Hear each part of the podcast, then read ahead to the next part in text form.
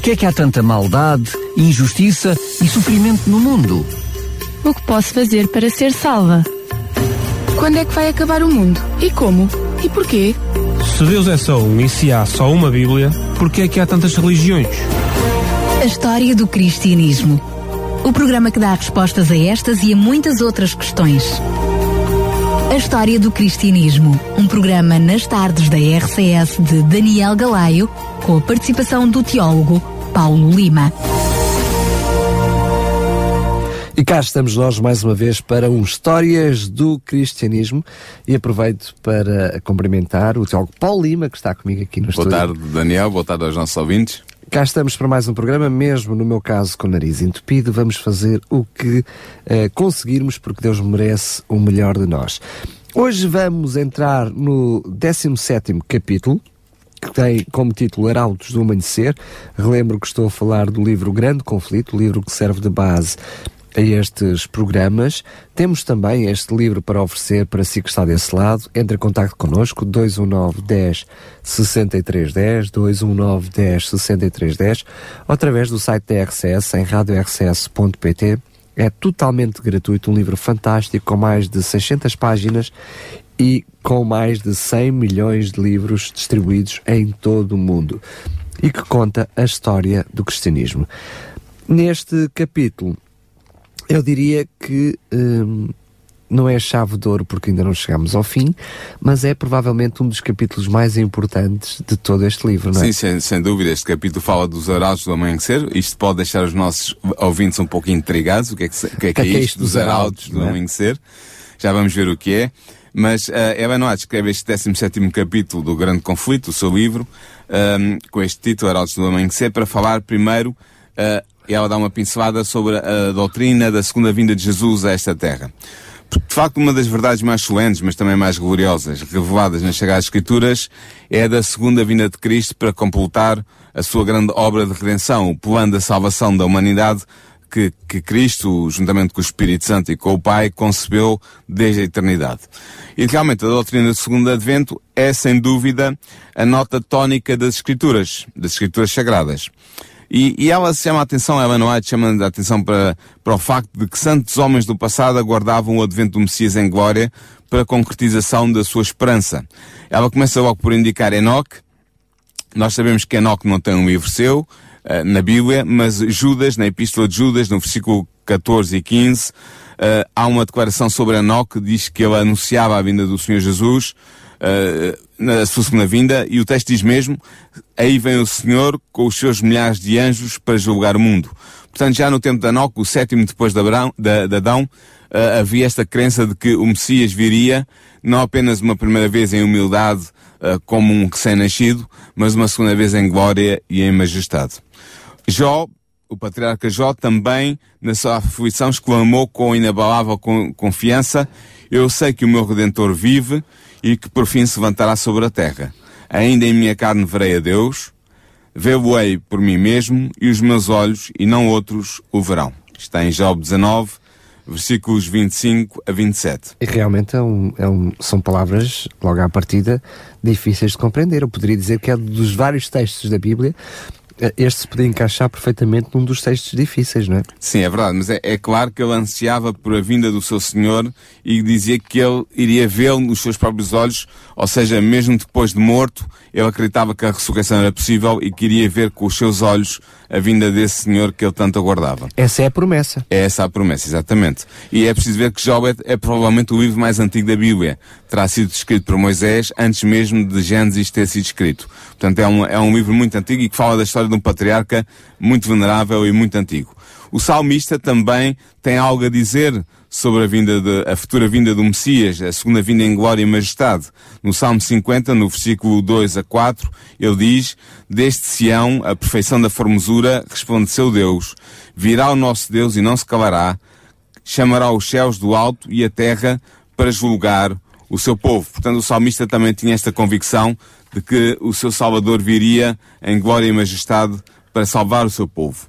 O profeta Isaías, o profeta do Evangelho, o profeta evangélico, por excelência, uh, também tem em Isaías 25, nos versículos 8 e 9, uma afirmação que apontava para este, para este regresso do, do Messias, do Cristo, que havia de vir em glória e majestade. E, e o Isaías diz-nos o seguinte, aniquilará a morte para sempre, e assim enxugará o Senhor Jeová as lágrimas de todos os rostos, e tirará o opróbrio do seu povo de toda a terra. Porque o Senhor o disse, e naquele dia se dirá, eis que este é o nosso Deus, a quem aguardávamos, e ele nos salvará. Este é o Senhor a quem aguardávamos. Na sua salvação gozaremos e nos alegraremos.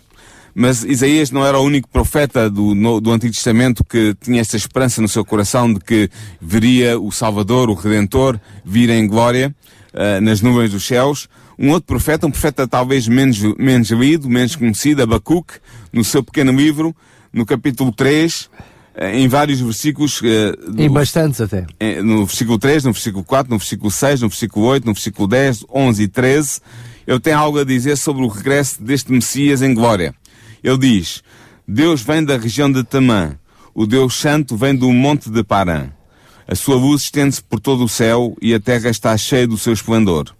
O seu brilho é como a luz do sol. Quando ele para, a terra treme, e quando ele olha, estremecem as nações.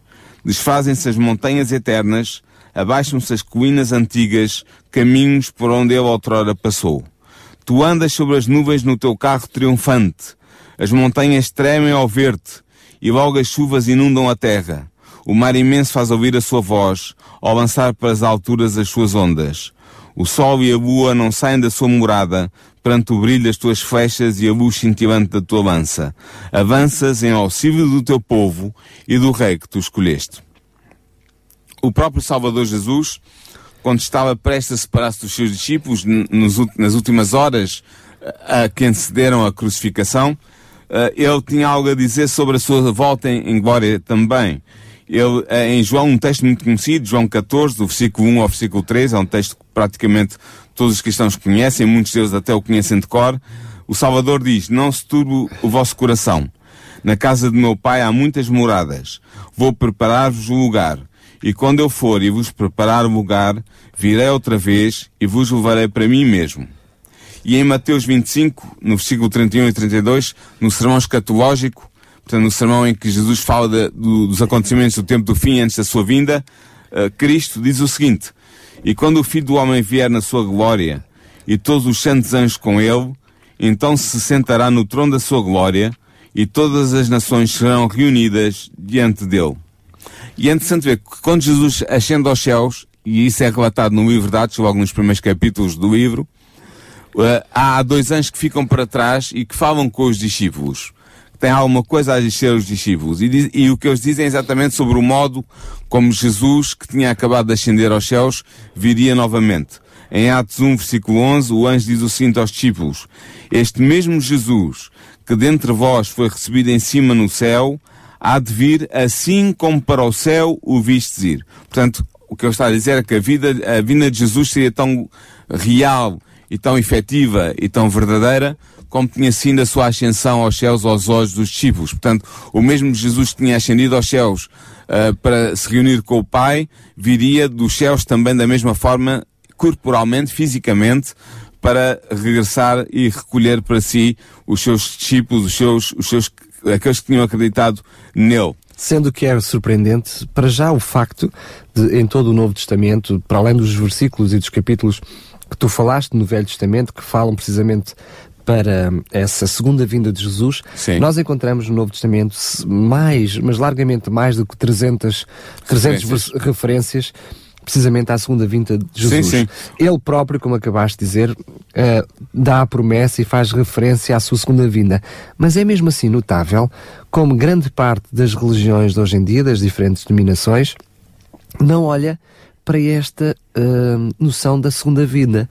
É verdade. Há algumas, algumas igrejas evangélicas que dão atenção a essa promessa de Jesus, de que eu virá a segunda vez e em breve, mas é verdade que muitas igrejas estão adormecidas em relação a esta doutrina. Não, até ela está até no seu, pode estar no seu credo, mas não, é uma doutrina vivida cotidianamente, não é uma esperança cotidiana que anima o coração do crente e que o incentive a prosseguir na caminhada cristã. Mas como tu dizes muito bem, há vários textos no Novo Testamento que abordam esta, esta doutrina, não apenas da boca de Jesus, eh, os dois textos que eu acabei de citar, ou da boca dos anjos que, que testemunharam a sua ascensão, mas o próprio apóstolo Paulo, por exemplo, uh, em 1 Tessalonicenses 4, versículo 16, ele diz, o mesmo Senhor descerá do céu com alarido e com voz de arcanjo e com a trombeta de Deus. E João, o profeta de Patmos, o profeta da, do, do Apocalipse, Apocalipse, que recebeu a visão do Apocalipse, em Apocalipse 1, no versículo 7, ele diz, eis, falando de Jesus, eis que ele vem com as nuvens e todo o olho o verá. Portanto, esta é a indicação clara de que será um evento glorioso, um evento real, fisicamente concreto. Portanto, que Jesus virá com alarido, com, é? alarido, com grande, com um grande uh, som de trombetas, acompanhado dos seus anjos, uh, e que todos os olhos daqueles que estarão, estarão vivos o poderão ver. Uh, há, há uma denominação que entende que isto é o olho da mente, mas não é verdade. Ah, porque diz que são todos, todos o verão e, e, e, os ímpios não teriam a compreensão desse olho da mente para entenderem a, a, espiritualmente a vinda de Jesus. Portanto, quando ele diz que todo o olho verá, está a falar de todos os seres humanos, sejam eles crentes ou descrentes, sejam eles adeptos de Jesus ou não, sejam eles cristãos ou não. E, portanto, será algo que será visível para todos. Uh, ninguém deixará de reparar na vinda gloriosa do Senhor Jesus. Aliás, não vamos falar sobre isso durante o programa de hoje, não é esse o, o propósito, mas sabemos até que Satanás irá uh, tentar falsificar este momento e é por isso que Uh, depois, a nível de, de, Apocalipse, nós temos tantas indicações de como é que ele vai ocorrer Exatamente. para que não haja dúvidas, não é? Por exemplo, em Apocalipse, no capítulo 11, no versículo 15, o apóstolo, o apóstolo João, que escreveu o livro, diz os reinos do mundo tornar-se-ão do nosso Senhor e do seu Cristo, e ele reinará para todo o sempre.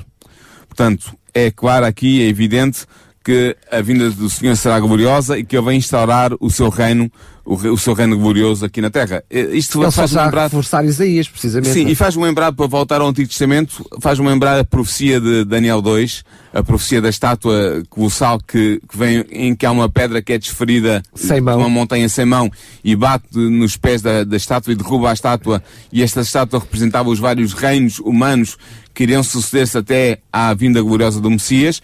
E esta pedra, que é Jesus Cristo, bate nos, nos pés da estátua, portanto, já no fim do período da história humana, Uh, e, e, é o símbolo da vinda em glória do Messias. Já os, os comentaristas judeus o entendiam assim, os, claro. os, os, os, rabis judeus o, o, comentavam dessa maneira. Portanto, tanto os textos do Antigo Testamento como os textos do Novo Testamento nos falam com grande repercussão e com grande ênfase uh, desta vinda do Senhor. Na verdade, a vinda do Senhor tem sido em todos os tempos a esperança dos seus verdadeiros seguidores. No meio do sofrimento e da perseguição, o aparecimento do grande Deus e nosso Salvador Jesus Cristo foi a bem-aventurada esperança. Uh, e o discípulo João, na ilha de Patmos, tinha ouvido esta promessa: sim, em breve voltarei. E a sua ansiosa resposta sintetiza a oração da igreja durante toda a sua peregrinação aqui na terra. Ele diz simplesmente Amém, ora, ora vem, Senhor Jesus. Bem, em Apocalipse 22, uh, versículo 20. Portanto, do calabouço, da fogueira, do cadasfalso, onde os santos e os mártires testemunharam da verdade, ouviram-se durante séculos a declaração da sua fé e da sua esperança. A fé e a esperança que estavam centradas nesta doutrina da volta breve do Senhor Jesus a esta terra para, para tomar os seus santos para si. E estando certos da sua futura ressurreição, estes mártires desprezaram a morte e superaram a morte pela sua fé. E neste momento estão na sepultura aguardando a ressurreição que acontecerá com a vinda do Senhor Jesus. Isso é importante dizer porque nós temos vindo a falar nos últimos programas dos reformadores e era precisamente a esperança desses reformadores. Exatamente, eu, eu vou chegar mesmo aí. Nós começámos por falar depois, neste, nesta série de programas, falámos nos Valdenses. No Ecliffe, logo a seguir. Que tinha Os Valdenses aguardavam a vinda do Senhor com, com ansiedade. Uh, é, é, natural que o fizessem porque os cristãos, quando estão sujeitos à perseguição, quando estão sujeitos a dificuldades na sua vida diária, uh, parece que esta doutrina ganha mais relevo, ganha mais destaque na sua mente, no seu coração, e eles tinham, os valdenses tinham este destaque dado a esta doutrina, eles aguardavam a vida do Senhor. Só Wycliffe também. Lá, só referir que eles tinham precisamente essa referência porque começaram a estudar a palavra de Deus Exatamente. e aprenderam-na com as escrituras. Exatamente, é, é uma verdade que está nas escrituras, eles estudavam a palavra na sua língua. Wycliffe, o trator, o primeiro trator da, da Bíblia para inglês, também acalentava no seu peito esta verdade da breve volta de Jesus. Lutero, o grande reformador acreditava que Jesus viria, é certo que ele dizia, ele dava na altura em que ele, em que ele, em que ele uh, um, trabalhava na obra de Deus, ele dizia, ah, talvez não haverá mais 300 anos antes que Jesus venha, porque este mundo não pode durar muito mais do que isso. Melanchthon, o, o auxiliador de Lutero e o seu amigo, também acreditava na mesma vinda de Jesus. Calvino, o outro grande reformador, o reformador francês e suíço, era um crente convicto na vinda do Senhor Jesus. John Knox, falámos sobre ele, o reformador da Escócia, era um crente firme na vinda de Jesus. E outros crentes como Ridley, Latimer, Baxter, uh, crentes, os reformadores ingleses, todos eles acreditavam que Jesus viria em breve para resgatar os seus santos das mãos da perseguição e do sofrimento. Podemos dizer, sem problemas uh, nenhums, de estar a fugir à verdade, ou pelo menos estar a fugir muito à verdade, que todos aqueles que foram os reformadores, que voltaram para a palavra de Deus, que voltaram a estudar a Bíblia Sagrada, que ficavam, ficaram claramente com essa noção. Foi Sim, as primeiras verdades que eles descobriram. Redescobriram essa verdade nas Sagradas Escrituras que, que eles leram e que traduziram para as línguas dos seus povos. Tanto que a necessidade que tiveram de fazer passar passar, de traduzir a palavra de Deus e de, eh, em pequenos pedaços, ir passando uns aos Sim. outros a palavra de Deus, era precisamente na esperança desse segundo advento de Exatamente. Jesus. Esta era de facto a esperança da Igreja Apostólica, a Igreja dos Apóstolos, era a esperança da Igreja no deserto, a Igreja perseguida, e era a esperança dos reformadores, sem dúvida nenhuma. Agora, o que é interessante é que a profecia as profecias dos vários textos que lemos sobre a segunda vinda de Jesus não predizem apenas eh, o modo e a finalidade da segunda vinda, mas também apresenta sinais para as quais a humanidade, pelos quais a humanidade pode saber que essa vinda está próxima. Jesus, em Lucas 21, 25, no sermão escatológico, no sermão dos últimos acontecimentos da história, diz o seguinte, e haverá sinais no sol e na lua e nas estrelas, e na terra angústia das, das nações em perplexidade pelo bramido do mar e das ondas. E em Marcos 13, 24 a 26, o próprio Jesus, também no sermão escatológico registrado no Evangelho de Marcos, diz o seguinte, Ora, naqueles dias, depois daquela aflição, o sol escurecerá, e a lua não dará a sua luz, e as estrelas cairão do céu, e as forças que estão nos céus serão abaladas. E então virá, então verão vir o Filho do Homem nas nuvens com grande poder e glória. E João, o revelador, em Apocalipse, tem um texto que é muito significativo para o que vamos estudar hoje. É o texto que se encontra em Apocalipse 6, versículos 12 e 13, e em que ele diz, Olhei, e eis que houve um grande tremor de terra, e o sol tornou-se negro como saco de silício, e a lua tornou-se como sangue, e as estrelas do céu caíram sobre a terra como quando a figueira lança de si os seus figos verdes, abalada por um vento, por um vento forte. É curioso que nós vemos já eh, quando Jesus anuncia precisamente a segunda vinda e a destruição de Jerusalém. Relembro que foi assim que nós começámos os nossos programas. Exatamente, foi o primeiro programa. Foi o nosso primeiro programa, podem eh, ouvir em podcast. Um, esta, esta noção da segunda vinda de Jesus foi algo que intrigou bastante os seus discípulos e que continua a intrigar bastante a humanidade. Mas é curioso que também nós, a par do, do tempo dos discípulos, eles quiseram saber mais e questionaram Jesus Sim. sobre o que é que havia, o que é que, como é que eles sabiam que esse, que esse tempo estava, estava próximo? E vai daí o sermão escatológico que Jesus e, prega exatamente. na última semana, já antes da sua crucificação. Jesus acaba por dar uma resposta dupla, para a pergunta também foi dupla, não é? Sim. A, a, a pergunta era quando é que vai acontecer a destruição de Jerusalém. Jerusalém e quando é que será a tua segunda vinda? E como foi uma pergunta dupla, Jesus também vai dar uma resposta dupla. E vai mostrar as, e duas, vai respostas. mostrar as duas respostas. Sim. É isso mesmo. Mas é interessante ver que nestes textos que eu acabei de ler de Jesus e de João, uh, do Apocalipse, há três sinais que são dados. Um sinal no mar uh, e, e, um grande tremor de terra. Depois um sinal no sol e na lua em que o sol se fica negro como, como saco de silício e a lua e vermelha sangue. como sangue. E depois uma, a queda das estrelas que, que seria também o abalar dos poderes uh, celestes. Agora perguntamos, isto aconteceu ou não? E o que é interessante e o que eu queria expor aos nossos ouvintes e a ti esta manhã, esta manhã não, esta tarde, é que é, estes, estes três sinais aconteceram na história da humanidade, na história recente da humanidade. Deixa-me só referir isto, que é importante, nós ainda não começámos a falar sobre isso.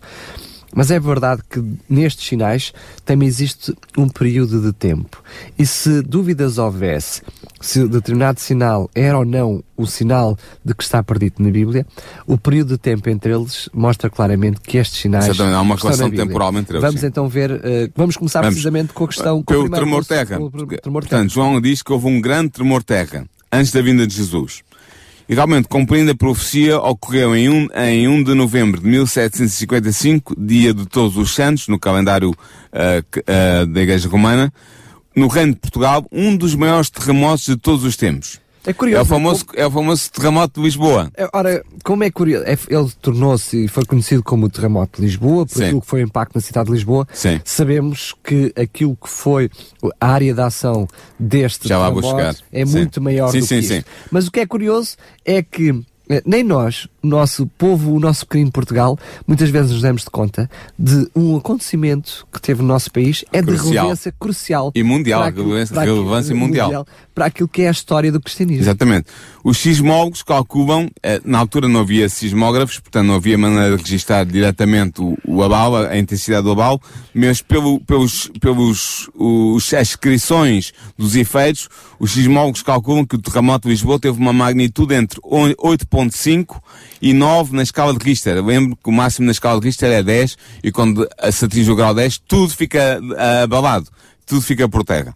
Uh, Estima-se assim... que apenas em Lisboa houve entre 50 mil a 100 mil mortos, o que fez deste terremoto um dos mais mortíferos da história da humanidade. É só referir, eu ia referir precisamente isso. Ou seja, este terremoto foi considerado já por vários como o maior terremoto. Ou um dos maiores, ou um dos maiores. Sendo que não foi o mais mortífero de todos. Não. Mas a nível de impacto foi um dos mais mortíferos. O, o, o, um dos maiores, se não o maior sim, terremoto. Só em Lisboa, como eu disse, houve entre 50 mil a 100 mil mortos. O terremoto diz, uh, dizem as fontes, que durou entre 3 a 6 minutos. Imaginem o que é um terremoto desta intensidade a durar entre 3 a 6 minutos. E cerca de 40 minutos depois do terremoto, houve um maremoto, ou seja, agora usamos a palavra uh, japonesa tsunami, que inundou o porto e a área baixa de Lisboa, contribuindo para aumentar o número de baixas. Nas áreas não afetadas pelo maremoto, ou seja, onde não houve invasão do da mar, água. Da, da, água pela, pela terra adentro, deflagraram incêndios que duraram cinco dias, levaram cinco dias para serem apagados. Lisboa foi a cidade mais afetada pela catástrofe, mas os efeitos do terremoto foram fortemente sentidos em todas as vilas e cidades costeiras do Algarve, na Madeira e nos Açores. E as ondas de choque do terremoto foram sentidas por toda a Europa, chegando à Finlândia e mesmo à Groenlândia. Foi sentido mesmo na Groenlândia.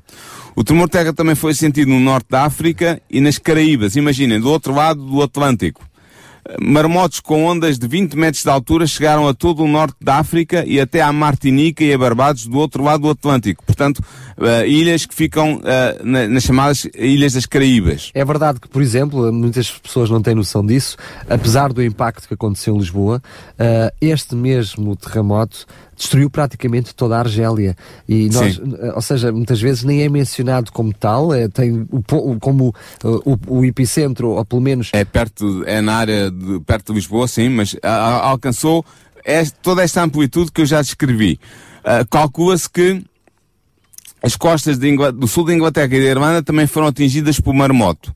E terá havido cerca de 10 mil vítimas em Marrocos e muito mais vítimas em Espanha que não estão contabilizadas. O que é certo é que 85% dos edifícios de Lisboa foram destruídos pelo tremor de terra e pelo fogo, e entre eles as principais igrejas de Lisboa, que nesta altura estavam cheias de gente, porque o tremor de terra foi por volta das 9 horas da manhã, e as, pessoas tinham ido à, à missa, porque era um dia especial, era o dia de todos os, todos santos, os santos, e portanto as igrejas estavam cheias de pessoas, uh, e houve muitos, muito, muitas pessoas que morreram uh, em resultado de, de, das igrejas desabarem sob a multidão que estava a assistir aos serviços religiosos naquela altura.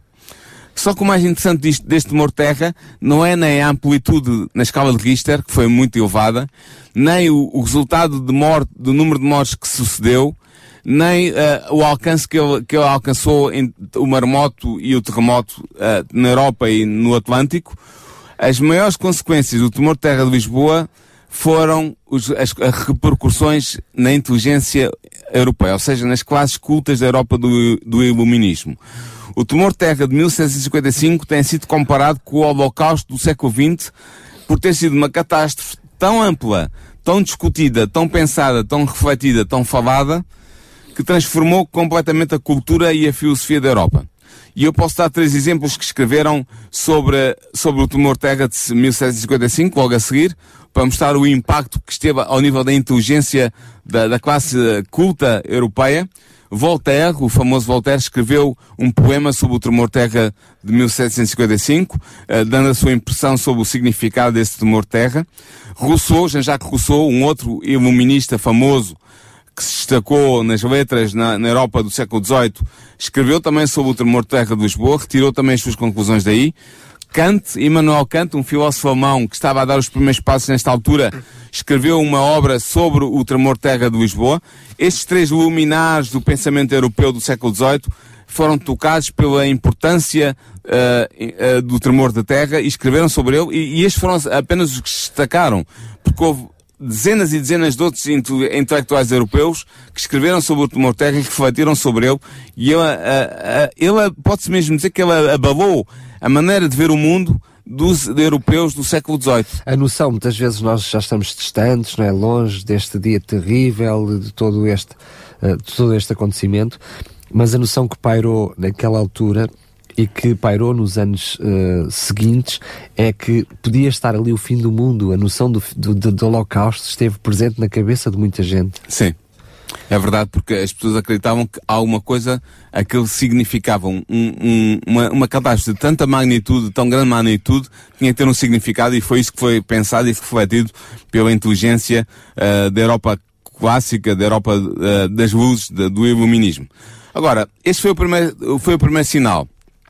Mas uh, o texto de Jesus e o texto do apóstolo João em Apocalipse falam de um outro segundo sinal, falam do escurecimento do sol e da lua. E de facto, 25 anos depois do terremoto de Lisboa, deu-se este sinal seguinte mencionado na profecia bíblica, o escurecimento do sol e da lua. O que tornou este acontecimento mais marcante foi o facto de o tempo do seu cumprimento ter sido indicado claramente pela profecia. No sermão escatológico de Cristo, que já falámos, proferido antes da sua crucificação, na semana anterior, é descrito o longo período de prova da Igreja. Os 1260 anos de perseguição papal, cujo período de tribulação seria abreviada. Cristo menciona então certos eventos que deveriam preceder a sua segunda vinda e fixa o tempo em que os primeiros destes eventos deveriam ser observados. E ele diz em Marcos 13, 24, Ora, naqueles dias, depois daquela aflição, o sol se escurecerá e a lua não dará a sua luz.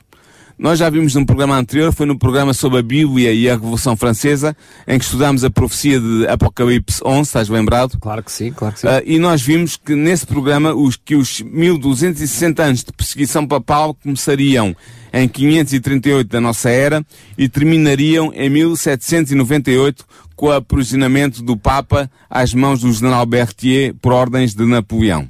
Ora, nós sabemos que cerca de 25 anos antes de 1798, a perseguição movida pela Igreja Católica aos seguidores de Cristo praticamente se extinguiu. Pois bem, a seguir esta perseguição, segundo as palavras de Cristo, o Sol e a Lua deveriam escurecer-se. E foi o que aconteceu. A 19 de maio de 1780, em todo o território dos Estados Unidos da América, esta profecia uh, teve o seu cumprimento. O Sol escureceu-se e a lua escureceu-se também e ficou como sangue. Uh, contam os testemunhos contemporâneos, houve, houve testemunhos que sobreviveram na imprensa da época e que chegaram aos nossos dias, e parece que depois de, das 9 horas da manhã instalou-se em toda a, a, a, parte ocidental dos Estados Unidos, que era a parte povoada naquela altura, uh, instalou-se uma escuridão tão espessa, tão espessa, que as pessoas uh, não conseguiam ver as horas no relógio, sem a ajuda de uma vela. Aliás, ele ficou, uh, ficou conhecido precisamente é o dia negro. como o dia negro. É? Sim, exatamente.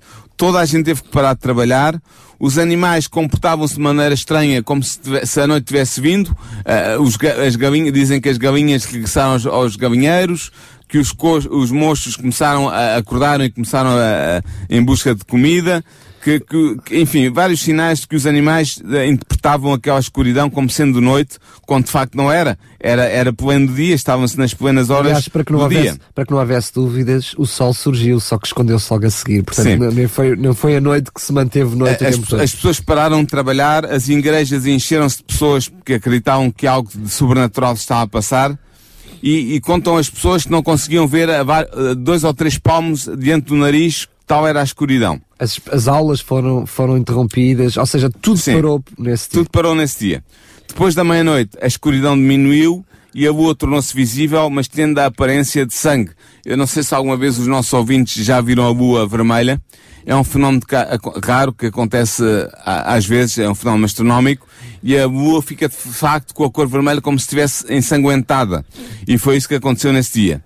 E assim se cumpriu a profecia de Cristo, que tinha dito que o sol e a lua se escureceria, e a profecia de João no Apocalipse, que também haveria a escuridão do sol e da lua, e é uma profecia que no fundo já Joel, o profeta, tinha dito em Joel 2.31, quando ele diz, o sol se converterá em trevas e a lua em sangue antes que venha o grande e terrível dia do Senhor. E este dia do Senhor, para os profetas do Antigo Testamento, era o que nós hoje, cristãos, depois da primeira vinda de Cristo, chamamos a segunda vinda a segunda de Jesus. É curioso é que não só esse dia de escuridão, lembramos, o sol surge no início e logo fica escuro, e ao final do dia acontece a mesma coisa. O sol volta a surgir, apesar de meio escurecido, e desaparece imediatamente ao pôr do sol.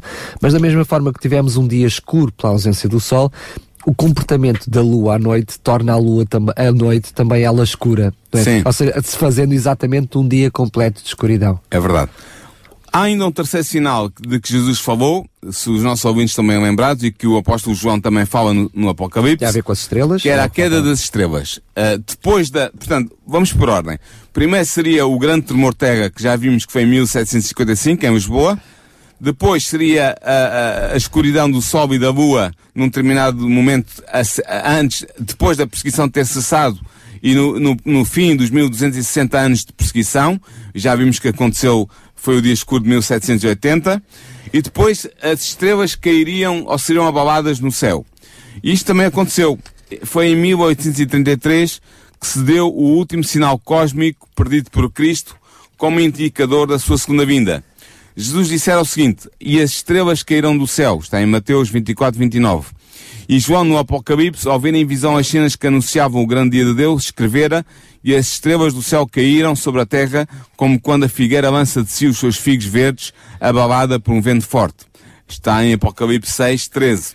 E de facto esta profecia, esta dupla profecia de João e de, do seu mestre Jesus, cumpriu-se no dia 13 de novembro de 1833, na grande queda das estrelas cadentes conhecidas como Leónidas e que foi visível em todo o continente americano.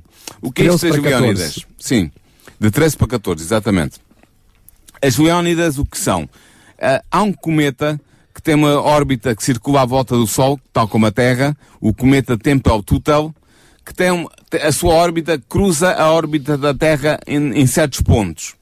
Uh, e, e o, o, cometa, ao passar na sua órbita, deixa pequenos uh, resquícios de, do seu próprio corpo, do, do seu próprio corpo astral, uh, e, e, isso fica na órbita onde ele passa. E acontece é que de 33 em 33 anos, a, a, a órbita da Terra cruza-se com a órbita deste cometa. e isto acontece normalmente sempre em novembro, no mês de novembro. e quando tal acontece, as partículas que o cometa deixa no, na, na, sua órbita penetram na órbita da Terra e causam este fenómeno das chamadas uh, estrelas cadentes leónidas. Porquê é que são leónidas? Porque uh, quem olha para o céu parece que elas vêm de um ponto do céu que se encontra na constelação de Leo, a constelação do Leão. E por isso é que esta, estas estrelas cadentes são chamadas as, as leónidas, leónidas. porque vêm do, do, daquela, daquela região do céu. A tempestade de meteoritos de 1833 começou às duas da madrugada e terminou ao amanhecer.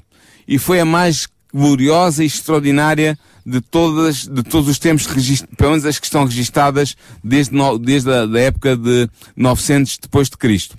Há registros. Estima-se que caíram cerca de 100 mil meteoritos por hora. Imagina o que é tu vês o céu iluminado por 100 mil meteoritos a caírem por hora durante uh, toda a noite até das duas da madrugada até ao amanhecer. Portanto, à vontade 9 a, a 10 horas de contínua queda de meteoritos, 100 mil meteoritos por hora. Era de tal maneira que o céu pareceu iluminar-se e, e há relatos que dizem que as pessoas podiam ler o jornal à luz que emanava das estrelas cadentes. Estou a lembrar, relembro que isto foi em 1833, onde não havia luz elétrica e onde as pessoas precisavam de velas para se iluminarem à noite. Mas neste caso conseguiam ler o jornal à luz que emanava das estrelas cadentes. Por falares em jornal, quero só partilhar uma, uma citação precisamente de um jornal nessa altura. Uh, no New Journal of Commerce de Nova York, ele dizia referente precisamente hum, sobre esse fenómeno, nenhum filósofo ou sábio mencionou ou registou, suponho eu, um acontecimento semelhante ao de ontem de manhã. Um profeta há 1800 anos predisse exatamente: se não nos furtarmos ao incómodo de compreender a chuva de estrelas como a queda das mesmas, no único sentido em que é possível isso ser literalmente Esse verdade. profeta de que ele está a falar é o profeta João em Apocalipse. Exatamente. E foi realmente o que aconteceu. E a descrição que João dá é muito interessante, porque ele diz que vê as estrelas cair como, se, como figueira, os figos caem da figueira quando é abanada pelo vento. E realmente era essa a, a, a sensação que dava quando se observava as Leónidas. Portanto, Recapitulando, em 1755 temos o, o, grande, o grande terremoto de Lisboa. Em 1780 80. temos o dia escuro em que o Sol e a Lua ficaram escurecidos. E em 1833 uh, temos a queda das estrelas uh, na maior, uh, no maior fenómeno deste género que aconteceu na história da humanidade. Portanto, com a queda das Leónidas, ocorreu o último dos sinais cósmicos perdidos por Cristo como marcadores da época da sua segunda vinda. Jesus disse aos seus discípulos o seguinte, em Mateus 24, 33. Igualmente, quando vides todas estas coisas, sabei, diz ele, sabei que eu, ou seja, eu, Cristo, está próximo às portas. E depois destes sinais cósmicos, João viu em, em visão profética com, como grande evento seguinte a seguir este, este fenómeno das, da queda das estrelas, uh, João vê a segunda vinda de Cristo. Está em Apocalipse 6, versículos 12 a 17. Agora é interessante ver, eh, que talvez os nossos ouvintes tenham já percebido que este fenómeno, embora o tremor terra tenha sacudido grande parte da Europa e tenha sido em Lisboa, o fenómeno do dia escuro e o fenómeno da queda das Leónidas foi sobretudo visto no, no continente americano, norte-americano, no norte da América. E porquê é que terá sido assim? Eu penso que Deus criou, quis que fosse assim, porque os próximos eventos na história da, do cristianismo que iriam ser importantes iriam acontecer precisamente no Nas continente norte-americano. Norte e onde estava a estudar as profecias com mais empenho era precisamente nessa zona e seria aí que elas eram precisas para reforçar a fé dos estudiosos uh, das profecias. E, portanto, não é de estranhar que tenham, tenham sido visíveis o dia escuro e as, e, a, e as Leónidas, a queda das estrelas, tenham sido visíveis especialmente a partir do território norte-americano. E é precisamente para aí que nós vamos no próximo programa. Exatamente. No próximo programa vamos estudar uh, o surgimento de um reformador americano que deu origem a um movimento interdenominacional e que pregava precisamente a, a, sua grande doutrina era a iminente volta de Jesus. Eh, este homem chamava-se William Miller e nós vamos estudar sobre ele no próximo programa. Os nossos ouvintes estão todos convidados. Peço desculpa, é isso mesmo. Uh, lembramos que precisamente estamos com esta, uh, com esta pausa deste programa onde falamos sobre a segunda vinda de Jesus e destes uh, sinais, porque assim eh, eles se encaixam na história do cristianismo porque temos vindo a analisar precisamente a história de reformadores e vamos analisar a história de mais, mais um, um reformador. reformador. Mas precisávamos de encaixar este acontecimento, portanto, na linha do tempo que é a história do cristianismo. Claro, vamos perceber assim porque é que William Miller teve tão impacto no seu movimento nos Estados Unidos da América e como esse movimento se estendeu uh, a outras partes do globo. Muito bem, agora sim despedimos-nos, relembrando só que este programa e todos os outros estão disponíveis em podcast, em radiorcs.pt. O que é que isto significa? Significa que pode ouvir, fazer o download, ir até ao site da rádio, estão todos os programas disponíveis para poder ouvir quando quiser e onde quiser. É importante não perder pitada, até porque ouvindo os programas desde o princípio, consegue perceber como é que se desenrolou a história do cristianismo e como é que chegamos a esta altura onde vamos falar do reformador nos Estados Unidos da América. Lembrar também que temos disponível o livro O Grande Conflito para lhe oferecer, totalmente gratuito, que aborda todas estas temáticas. Uh, pode fazê-lo encomendando através dos nossos telefones 219 10 63 10 ou pode fazê-lo também através do nosso site em radiorcs.pt. Para nos trazer todos estes assuntos, tenho comigo o teólogo Paulo Lima, que desde já agradeço mais uma vez e marcamos encontro no próximo programa. É um prazer estar aqui. No próximo programa cá estaremos. Por que é que há tanta maldade, injustiça e sofrimento no mundo? O que posso fazer para ser salva? Quando é que vai acabar o mundo? E como? E porquê? Se Deus é só um e se há só uma Bíblia, por que é que há tantas religiões? A história do cristianismo o programa que dá respostas a estas e a muitas outras questões. A História do Cristianismo, um programa nas tardes da RCS de Daniel Galaio, com a participação do teólogo Paulo Lima.